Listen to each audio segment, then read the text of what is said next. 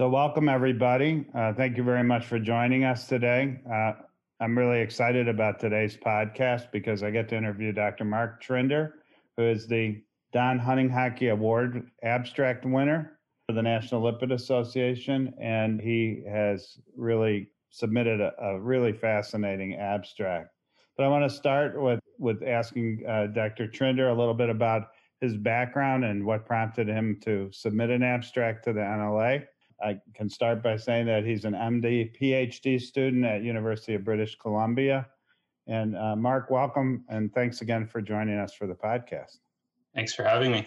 So, before we get into your fascinating abstract, uh, which I'm sure will generate a lot of interest, tell me a little bit about what prompted you to even enroll in the competition and submit an abstract to uh, the NLA.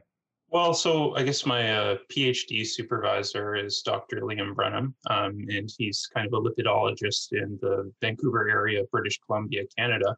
Uh, and he actually had went through the NLA kind of training to get certified as a, I guess, lipidologist, and he thought that the experience was really rewarding, and he thought it was a great kind of community for the lipid field and kind of really pushed me in that direction. Um, I also had heard a little bit about it because it's you know quite quite well, well known. I guess that's how I kind of got submitted and happy to do so.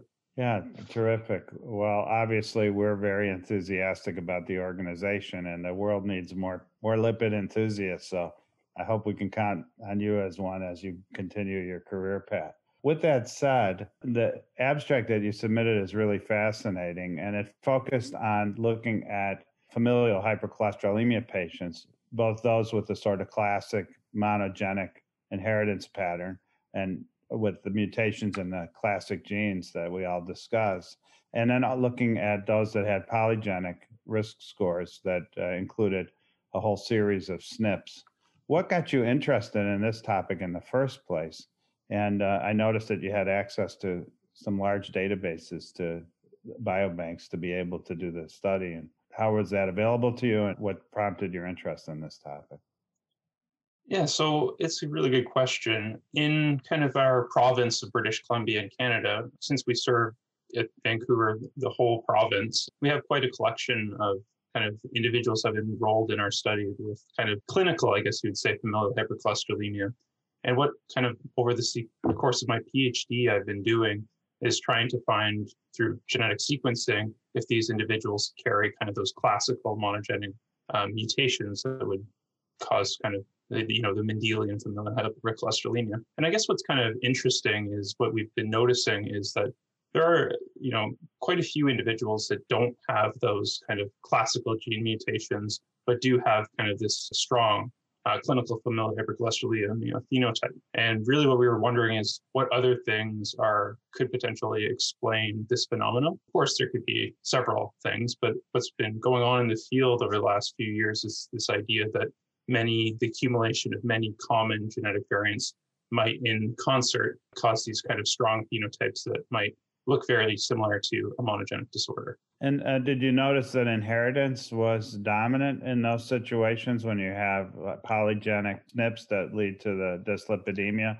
You would sort of think that those variants would get diffused out from generation to generation. Yeah, so that, it is different. Polygenic kind of causes for hypercholesterolemia seem to be a little bit less penetrant, we could say, than those classical monogenic disorders, LDL receptor mutations, for example. And there is it, those kind of polygenic inheritance will somewhat track in families, but it's definitely not, you know, a Mendelian disorder where you can track very well. I guess the other thing that we might come to is that we've been interested in as well is in a given individual with familial hypercholesterolemia that we identify these mutations, can that polygenic kind of background also influence disease? Because what we do notice is, and we're particularly interested in as well, is although you know an individual with familial hypercholesterolemia will have of course high cardiovascular risk there does seem to be quite a discrepancy in risk between different individuals and you know what is causing that is another kind of important question that our lab and many others are trying to answer.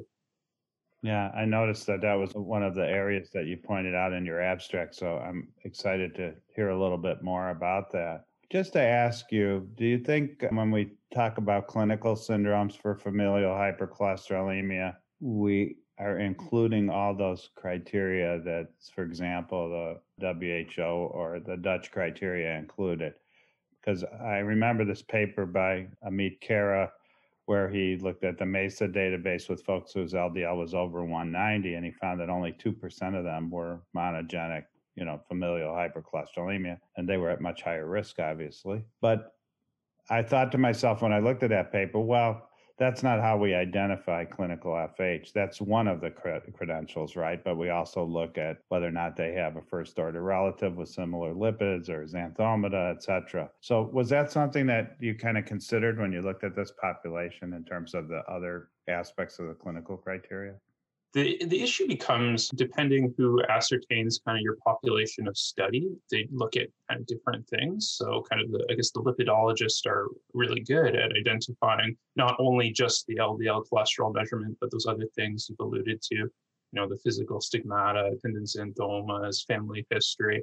And when you add kind of that picture into, you know, Dutch clinical lipid score, which other other criteria for familial hypercholesterolemia, the sensitivity and specificity for identifying familial hypercholesterolemia will increase drastically. And I think that's kind of what you were alluding to.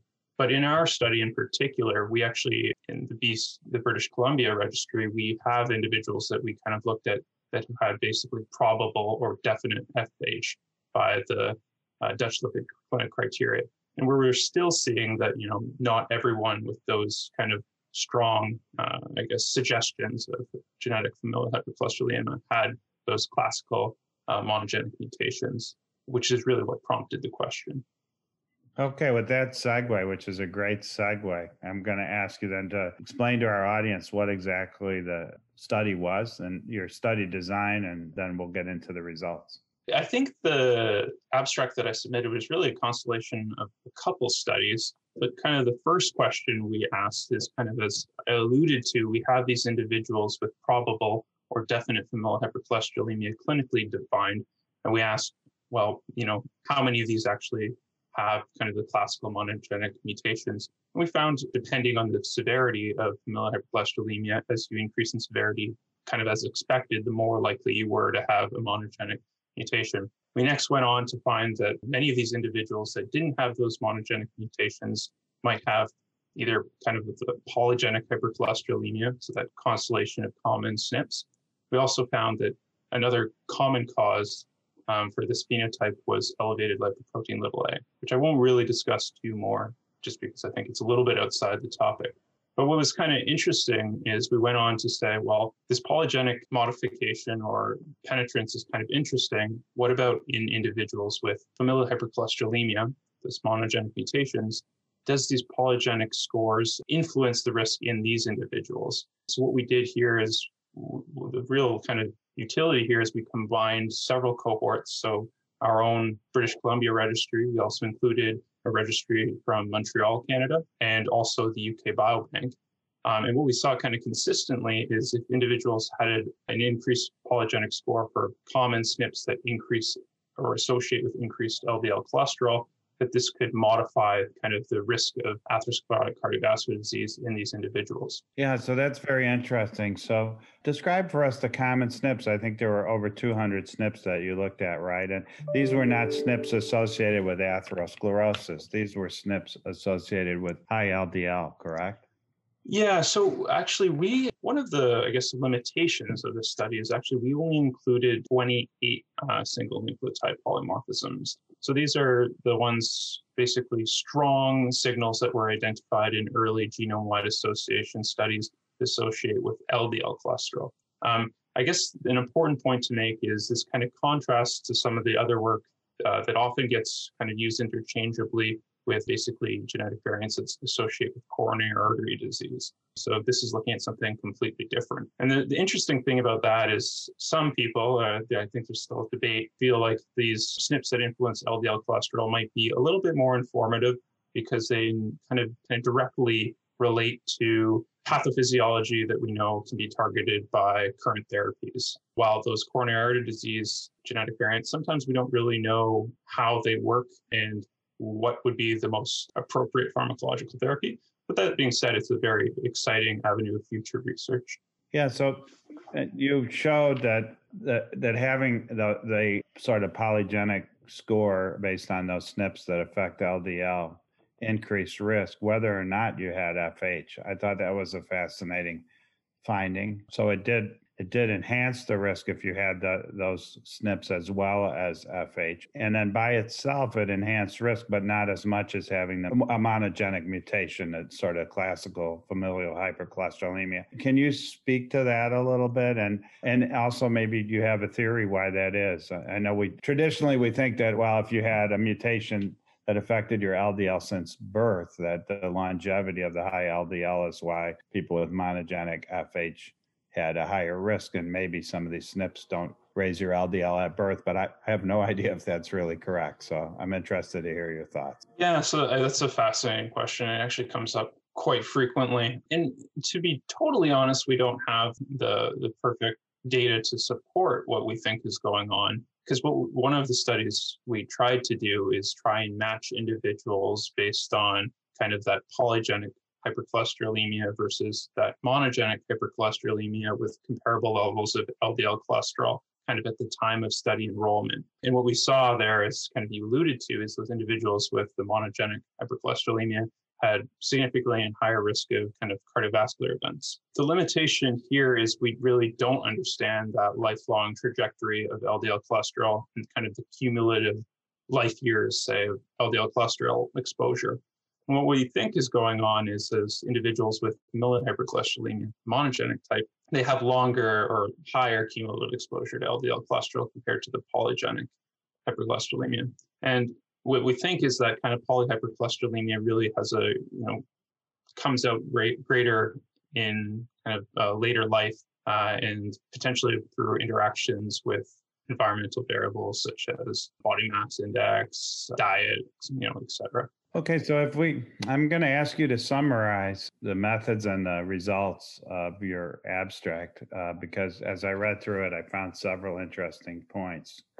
So maybe you can just summarize the, the main purpose, briefly the methods, and then the most salient results because I've been picking on you about certain details, but I just want our audience to get a chance to get the impact of the overall study. So the main methods is what we tried to do is basically identify kind of genetic causes for severe hypercholesterolemia. Um, so whether these were non-genetic, polygenic, or kind of monogenic. And then we asked, well, what is the cardiovascular risk of these different groups? And if we match for LDL cholesterol, does this kind of effect go away? And the limitation here is we're matching based on a single LDL cholesterol measurement. So what we did then is ask, well, what is the risk of cardiovascular between these three different groups? And what we found is basically kind of there's a stepwise progression in risk of cardiovascular disease, starting with that non-genetic cause, then the polygenic, and then the monogenic. And then really what we think is going on here is that there's that lifelong exposure to elevated LDL cholesterol is highest in monogenic, then polygenic, and last that non-genetic. And I think you also, as as I alluded to earlier, showed that these things kind of layer on each other, right? So that if you have a combination of monogenic and a polygenic etiology, you're going to see an even heightened risk. Is that correct? That's correct. I think that's another interesting take home is that kind of maybe the field has several years ago kind of thought of familial hypercholesterolemia as this black and white condition in which you either have this extremely severe phenotype but you know what work from our group and many others uh, is kind of coming to this conclusion that it's much more complicated than that and that there's kind of this spectrum of disease which can be modified by you know other genetic factors but also things that you can control in your environment or your modifiable risk factors yeah, they're really fascinating. And I think you're absolutely right. I mean, many of us grew up with a very black and white idea of what FH was, and everybody had one of the classic mutations and an LDL over 190 was frequently sort of knee jerk diagnosis that they must have it. And again, in the absence of looking at all the other clinical cues that would diagnose FH, we find out that we were doing a pretty poor job, right? Maybe 2% of those patients we would have guessed with an LDL over 190 alone really have monogenic FH.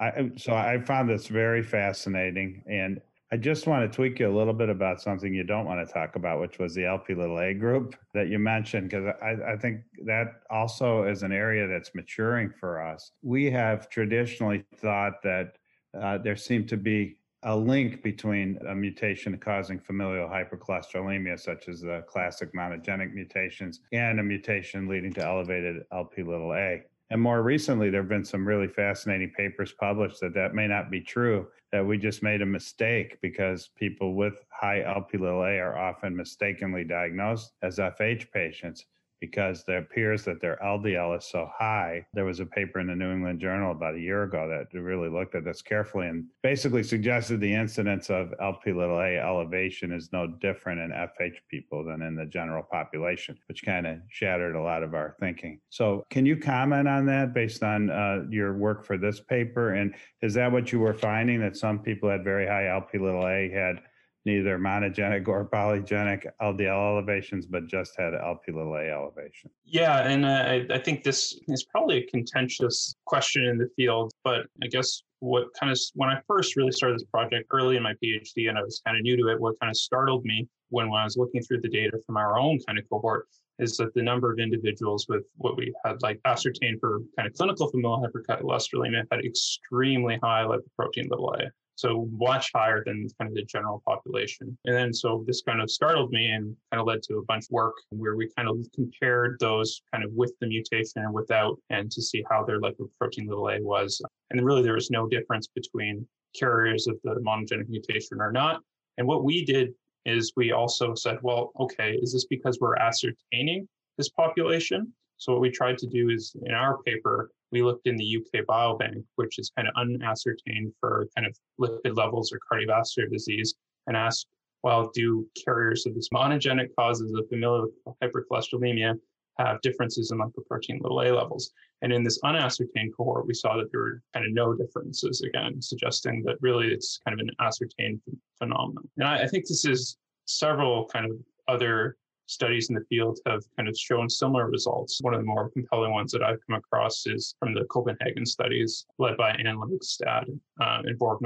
So they were seeing kind of similar things in which elevated lipoprotein a might be unintentionally being ascertained as familial hypercholesterolemia. Uh, and this is a bit problematic because these individuals are not going to respond as well to kind of the conventional statin or PCSK9 therapy. Yeah, and I think that's one of the clues, isn't it? That when you have patients that, you know, have severe elevations in LDL and they don't get the expected response, it's worth checking an LP little a to see if maybe we have misdiagnosed them as familial hypercholesterolemia and and now that we have some therapies that can lower LP those will be great targets for those patients. Obviously, those are the ones that really have the recurrent severe events, also, are the ones with the extremely high LP. So I think your paper is terrific and certainly worthy of the Hunninghake Award. You're too young to remember Donald Hunninghake, but he was an amazing individual. He headed up the lipid clinic at University of Minnesota for many years, and I considered him a good friend. And what I loved about him is I was at your age and learning from him was that um, he could take complicated ideas and uh, put them together in a practical fashion that gave us some guidance on how to think about patients. And I think your abstract did exactly that. So I, I really appreciate your contribution and thank you very much for discussing this wonderful work with us. Thank you for the invitation. I'm looking forward to many more great things from you and heavy participation in the Lipid Association as you move forward in your career. So thanks uh, again for submitting the abstract to the NLA. So once again, I'd like to thank Dr. Mark Trinder for presenting this wonderful abstract that won the Donald Hunninghake Award, a prestigious award to say the least. He's an MD PhD student at the University of British Columbia. And I'd also like to thank Amgen for sponsoring the Hunninghake Award for the NLA over the past three years. Thank you all for joining us.